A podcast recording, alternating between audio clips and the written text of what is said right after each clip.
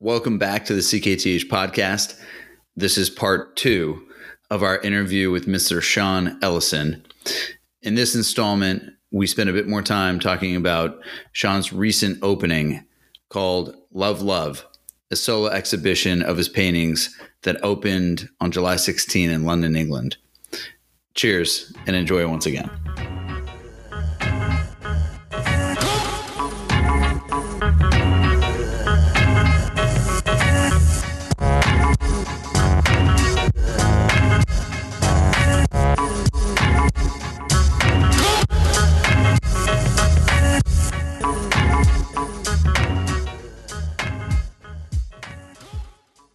You are exactly where in the city right now? I'm in Sunset Park. Um, I, I think that's what the area is called. Uh, I'm on 59th Street and 8th Avenue in Brooklyn, just at all the different markets, which is super interesting and always captivating. Definitely transported right now. Um, on the way to the tennis courts to see if any of my friends are playing. Join them without a racket or shoes, but I'm going to do it. Nice. Are you are you barefoot at the moment? No, I'm just in my sandals. Gotcha. Probably be playing tennis barefoot today if I manage to get a racket. Nice. Uh, what's what's the weather in New York right, uh, like right now? It's super muggy today. It's just been very steamy. Um, I was actually on my way to Coney Island. And The train said 30 minutes and the subway platform's hot. So I thought I actually really just needed a walk. So I thought I would take a walk. Um, and I'm living between 12th and 13th Avenue and 42nd Street in Borough Park. So the Sunset Park's always a nice getaway from there. And so, what what have you been kind of how have you been kind of feeling today? Definitely overwhelmed. I had my opening yesterday in London. Um, I couldn't make it to the opening because I my visa has not arrived in time, which I was grateful for because I have some other projects that I'm finishing up. But um, so the opening happened from four to seven. My sister was there, a very close friend, Jamie. They both, you know, uh, WhatsApped me, and it was just a, you know, it all feels great and a little anticlimactic in some ways, just because, you know, you you're kind of so private with the work for so long, and then it's out there, and you you don't really maybe it's a control thing where you you know you're just with the work every day looking at it and then developing a relationship with it in a way.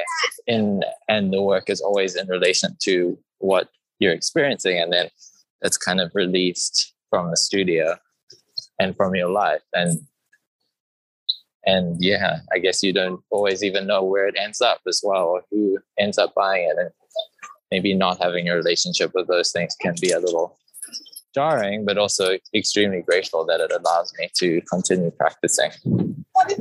Um, yeah were, were there certain um, narratives about the work that you felt like needed to get um, described further uh-huh.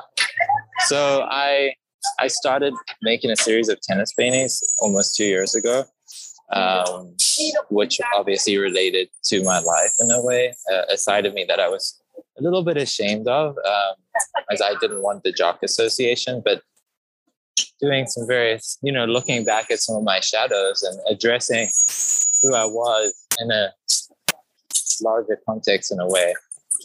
I started to do some watercolors of tennis players. Um, and then I, you know, Taymour had seen some early paintings of the Grand Slams. And I, I guess that was the direction I went in. Um, so I had my first show with Taymour, which was called Hit or Miss. It was an online show. Um, and then Taymour had asked me to do another show. Um, and, you know, I think that sticking to a theme within the range of one show to the other, because it was only eight months, the next show seemed like something I should do. But I was going through a different time period. So can we just go back to the question? yeah, yeah, yeah. So you know, for for that show, um, Yeah. at Taymour, were there were there certain narratives uh, Uh-huh. connected to Yeah. the work or the process of making Yeah. the work, like the period of time that you did Uh-huh. the work in, Right. that you just felt like you wanted to further describe? Yeah, I think um, I I was going through a pretty significant breakup when I started the work um, for the show, and really needed to lean into the things that I was developing, and that was like my tennis practice, relationships with certain communities within different you know parts of Brooklyn, and then my friendships, um, which is which led me to to kind of be in specific places, and then that was its own intimate experience. Um, so it was kind of like what you know when things are when they're going, it's tough, and and you're lost, or you've had some kind of this idea of loss in your life. It's like what do you turn to? What are the what are the rituals? You know, and so I think that's what I was looking at for for this series is like what are these things that I find so where where do I find solace? Um, and I was I was looking at Fort Greene, which each place that I painted was a moment in time with a specific friend or client as to why I was there. So I guess that's kind of how because it's always you always as a as an artist making, it's always like, what do I make next? Or so it was just these I had these sensations of like that immediate present, whether it was a shadow on a wall of a racquetball court or just sitting watching tennis and feeling like comforted by those things, comforted by the friend I was about to meet, um, were things that helped me over that period of time. Um, but it was if kind of interesting series because it was two different bodies of work going on where I was reflecting on the immediate present, which were my daily experiences, going to hit a racquetball court or going to meet a client or a friend. And then also thinking about the Grand Slams and following the ATP tour and the WTA tour and thinking about what, you know, what, how, how does loss relate on the circuit? You know, what does it look like to be the 150th ranked player in the world or to not be the Nadals, not on the show courts where you're just trying to make ends meet. And, you know, week to week, you win, you lose in one week and you have to wait a whole nother week. And I just had started to think about all the different aspects of tennis that weren't always positive, that were trickier, that were more challenging for players. Um, so that became, and then I think my first series too, just in terms of formal color palette wise, I felt like I switched from oil to acrylic and I wanted the palettes to be a little darker, uh, have a little more tonality to them and maybe mood. So that was, I think I'm equally invested in the making as much as the, the subjects are always the, the beginning, the way of starting something. But um, once I'm working, once I start a composition, it's about kind of adding and investing in this like all those different formal elements of surface and form and color. So did yeah. in a in a very almost bizarro kind of way because I feel like things with Djokovic lately have been kind of bizarro, but like did you have any specific feel, feelings watching Djokovic recently win Wimbledon while your while your show was being kind of debuted? Yeah, I I'm always wanting the underdog to win. Nadal, Djokovic, Federer, I think they're great champions and they've been in those situations so many times, but I kind of couldn't care less if they won another Grand Slam in a way. Um, I'm really rooting for the the young guns to the Alcarazes and Zverevs. And I was, you know, it was very interesting because Kyrgios turned everyone's world upside down by getting to the finals. And I think, I think we all know how talented Nick Kyrgios is, but like just how it's always a question of is he fit enough? does he care? Is he to throw the match? Is he to have uh, a quarrel with the umpire or the crowd? So it was just interesting to watch that for me um, and see how how talented he is and look back at a few of his matches when he was 20 and how hungry he was. Uh, but I don't know. I I didn't watch most of the matches. I just watched some of the highlights. But I, I was thinking a little bit about Wimbledon just because my show was in London. Um, so I'd done a painting of the Royal Box and I'd reflected on a 2000, I think it was 2008 or 9 match with Nadal Federer that was so epic and seemed so important to both their careers. Um, yeah, Wimbledon's always been like the tournament for some reason. I was very disturbed by the whole politics this year with how they banned uh, players from Russia and the Eastern Bloc area. That was, I, and I and I thought, you know, in a better world, I feel like the other players should have boycotted too. It just shows how isolated some of that is. It's just that mentality. But that you know, life goes on, and, and it's everyone wants to keep going and, and not stop if they can. Um, but the event just felt a little spoiled in relation to Medvedev wasn't there, Rublev wasn't there, so just and and then obviously they took it off in terms of it, it they're no longer considered points on the ATP tour. So nothing happens to Kyrgios's ranking now, and it's all just it was just players were playing for prize money and prestige. Um, but not my most favorite service to watch tennis. But kind of funky and fun too. The grass.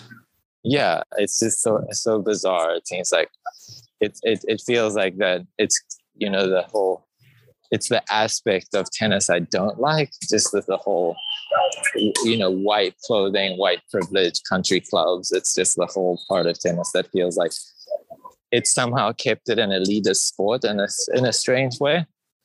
Um, I think if you take all that away, tennis has really shifted to being more accessible and diverse and open to to anyone. But that, and it's just amazing how you know. I think it's so much more challenging or significant to win the French or something, but somehow that prestige is just like penetrated into all these psyches and even Nadal.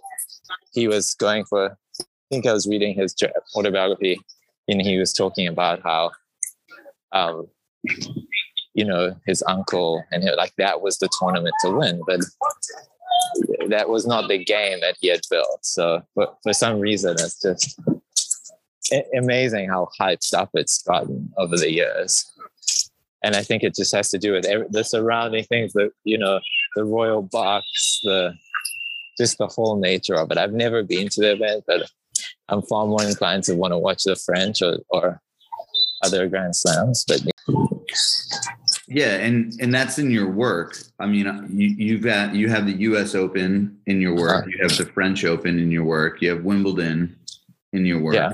Mm-hmm. I mean, is there like a specific feeling that each one of those settings, whether it's the physical actual setting in the real world or the painting, I mean, like, mm. where does that land right now, knowing that the show has gone up and the matches have happened and now you're reflecting? Yeah, I think the Grand Slams I just felt like a good starting point because everyone has a usually most people that even know little about tennis have a relationship to the Grand Slams. They don't really know a whole lot about the the others. What ha- you know, they're the four biggest tournaments of the year. Um, so I, I use that as a platform, and then they also address the aspect of surface, which is cool to think about. Like, well, grass is kind of a landscape, and and clay is kind of you know gritty earth, and you know a hard court is blue, which also has like is, is kind of an interesting color or or thing to paint, you know. Um, but I think my paintings are equally about what's around it and the kind of uh, the um, just the the what do you call it, the sponsorships and all that. But yeah. Um, hmm. Do you feel like there's more commonality that people than people realize with somebody who is an artist, for example, who's preparing for a show, of course, and then, like you said, the, the 150th ranked tennis player in the world who might just crack the, you know, the the Wimbledon um, lineup. Mm. Yeah, I think there's there's definitely there's definitely commonalities. You have to persevere and, and stick with it, uh, no matter what it looks like. I, I mean, I, I was just thinking the other day playing. It's just such a hard game, and I think I'm I'm just like always up for a challenge to kind of overcome these things, whether it's in a painting or whether you're fatigued and playing a match. But um, trying to think that I feel like that's a question I need to reflect on commonalities between um, you're 150th in the world and you're preparing for a show. I mean, you have to knuckle down. you know, I think that's a big part of um, the discipline aspect of and rigor of of showing up. You know, and and doing your work is really. I don't think there's such things of being inspired or inspiration. Maybe you feel good about something um, within the process of doing, but you really just have to show up and and put in the work, you know. And I think if you're 150th in the world, you may be, you know, even looking at Alcaraz's the way he climbed from 600 to 450 to, you know, these guys are literally starting at zero, some of them, and going start, you know, you go from zero to a thousand to 800, then you may get a wild card. So that person that's 800 can have the quality of being a top 50 player, but still has to get there, right? So you don't know. And then some people may plateau. They may have reached their full potential at 150 and can't go further. So it's it's very specific to um, to the person, right? And how much they can grow. I mean, when I first saw Alcaraz come onto the scene and qualify for the Australian Open, I think two or three years ago, I just thought to myself, it's like he's fine. I didn't, you know, and then the, the amount he's risen in such a short space of time, I don't think I would have seen that possible in terms of another player, you know. But but yeah. And then how do you feel about the progress of an artist or even rather the progress um, of yourself as a tennis player? Hmm. In relation to there being such a thing as progress, or? Yeah, I mean, you know, uh, for a tennis player, for sure, you know, I feel like every every player can mm. tighten mm. tighten aspects of their game. Right, right, right. Yeah, I think as an artist, you know, I don't think I think I made I remade certain paintings um, I I remade a crowd painting that I'd made. I remade a tennis court painting, but I was trying to think about well, what what can I find that I may have not found, or I think progress is about being present. Um, I also don't think it needs to be so extreme. I think it can be really subtle as well. Um, and I think as an artist, you know, I used to go from subject to subject, and I, I felt like I always felt like I had to be so radical, like I can't make the same work. And but I think it, there's something about consistency that's also that's also comforting, and about how um, there can be subtle shifts, you know. And I think just for me, thinking about a darker, the tonalities of my work, or the crowd painting this time I had everyone facing forward in the last painting, and so this painting I wanted to have more kind of nuance and, and different positions, different turns where I left. There was people looking different ways, and I wanted to create more structure in the painting. So I feel like that's how I made progress was just looking at what I had done and what I may not have liked. Um, tennis is hard because it's this, and maybe art's the same way. Is it's always like two steps forward, three steps back, because on a day that's windy, where you play opponent that doesn't quite match up with your style, you can have an awful game. Um, and really feel in the end it's about confidence and mental. So progress is you know, it's it's such a game of maybe just understanding that you're not worse of a player um, for losing a set six one or for having a bad day. The bigger context is the larger context is that you know you may be winning more free points on your point or you may have improved your fitness or it's a tough one progress because i think there's maybe this idea of i always have to do better or i always have to do more and it's that doesn't like we have a lot of symbols i think that we attach we we make meaning out of and i don't necessarily think that that i think those confuse matters because then we're saying this show was better than the last show and now my tennis game is better. Instead it's it's not better it's not worse it's of the same quality it's just different. But it's the fact of you know you just you don't want to be tuned out doing something. And i think in terms of art making it's like how do you dial in and, and go to those places of real presence right um that's that's important to me um you know. was was there a part of your tennis career um, prior that uh-huh. that was as challenging um, as the breakup that you just went through? yeah, that's a good point. I think they all they all relate to one another, and it's it's always how you handle things. Um, I think college was difficult for me.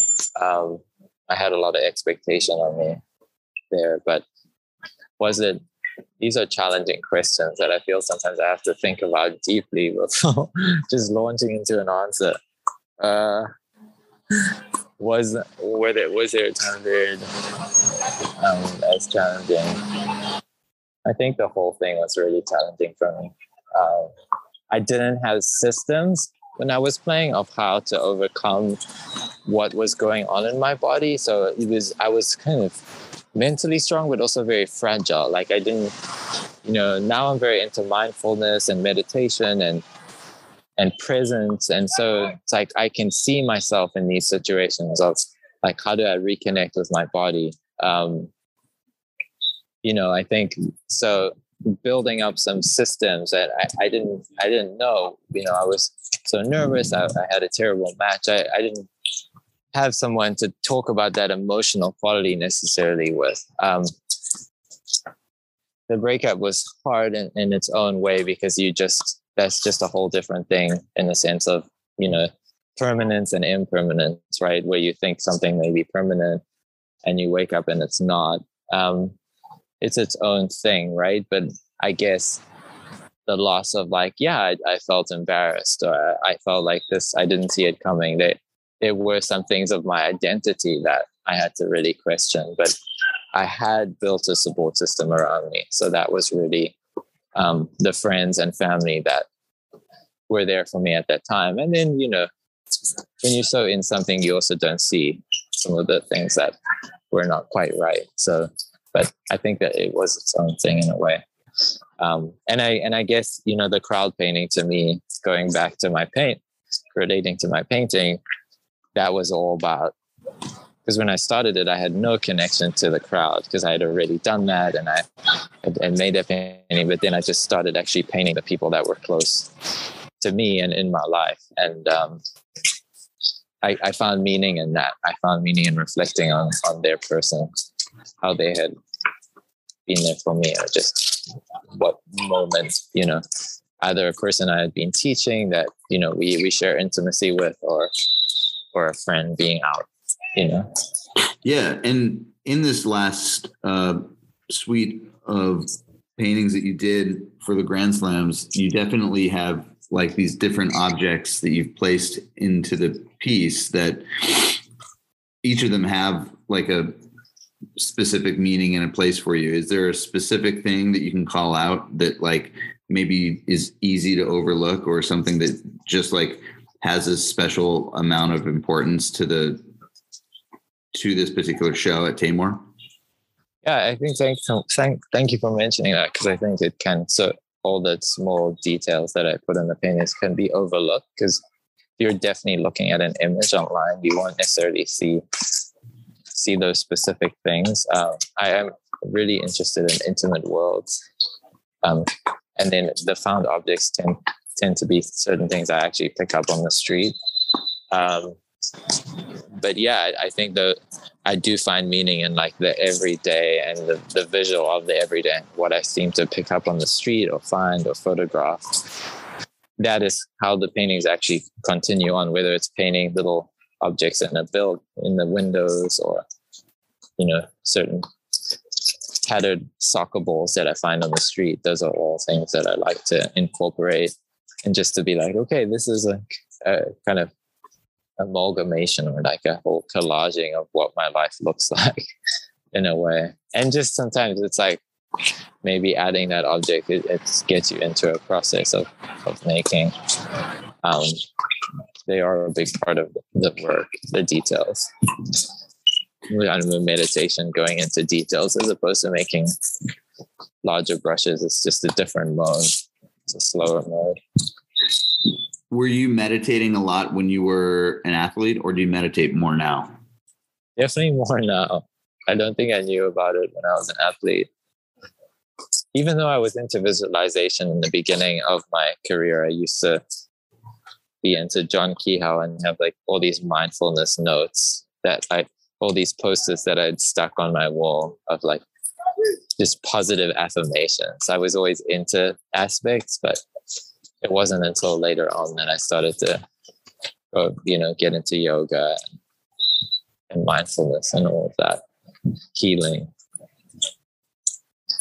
So it's it, it's a big part of the process and and uh, the different modes of painting, like the slow meditative meditative mode, the expressive, physical. Those are all I think part of that practice in a way. You the know? way that you the way that you describe Kyrgios um, it felt very human in terms of what you were saying. You know, is he going to throw the match? Is he going? Is he fit yeah. enough? It, is he going to get into it with the with the judge or the crowd? Yeah, like I don't know. That seems like a really relatable thing to describe him as. Definitely.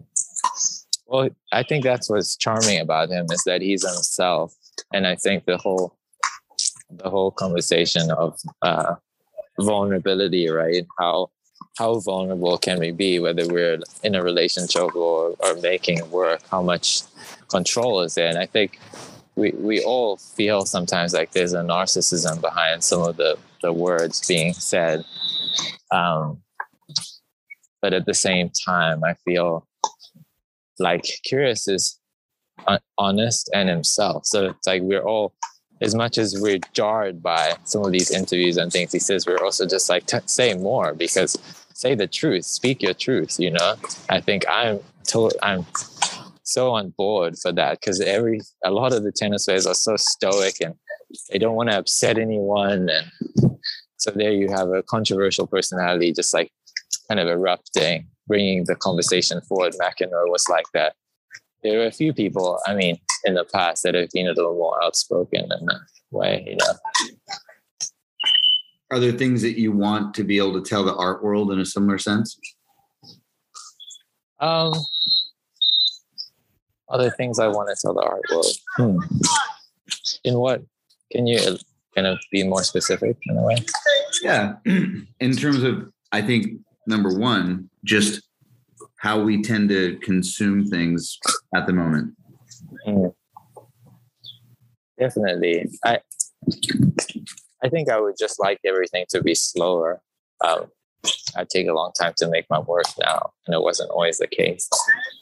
But I think that's also just on the individual, right? It's like some people look, some people, you know, are, are quick, and maybe that's because they have a quick eye. Or, but the the art world, it does feel fast. It does feel like how how do you maintain a a practice of showing and like honoring your space and you know having enough time for your you know to have a life and to have your needs i do feel like i was working most weekends leading up to the show and just it was all about the show and i i think the challenging thing about about painting is it's this strange thing of like you go into the studio and you never you never know whether you're going to spend six six hours on a painting that you're working on or you're going to try paint something else or you're going to leave after half an hour because you don't feel it.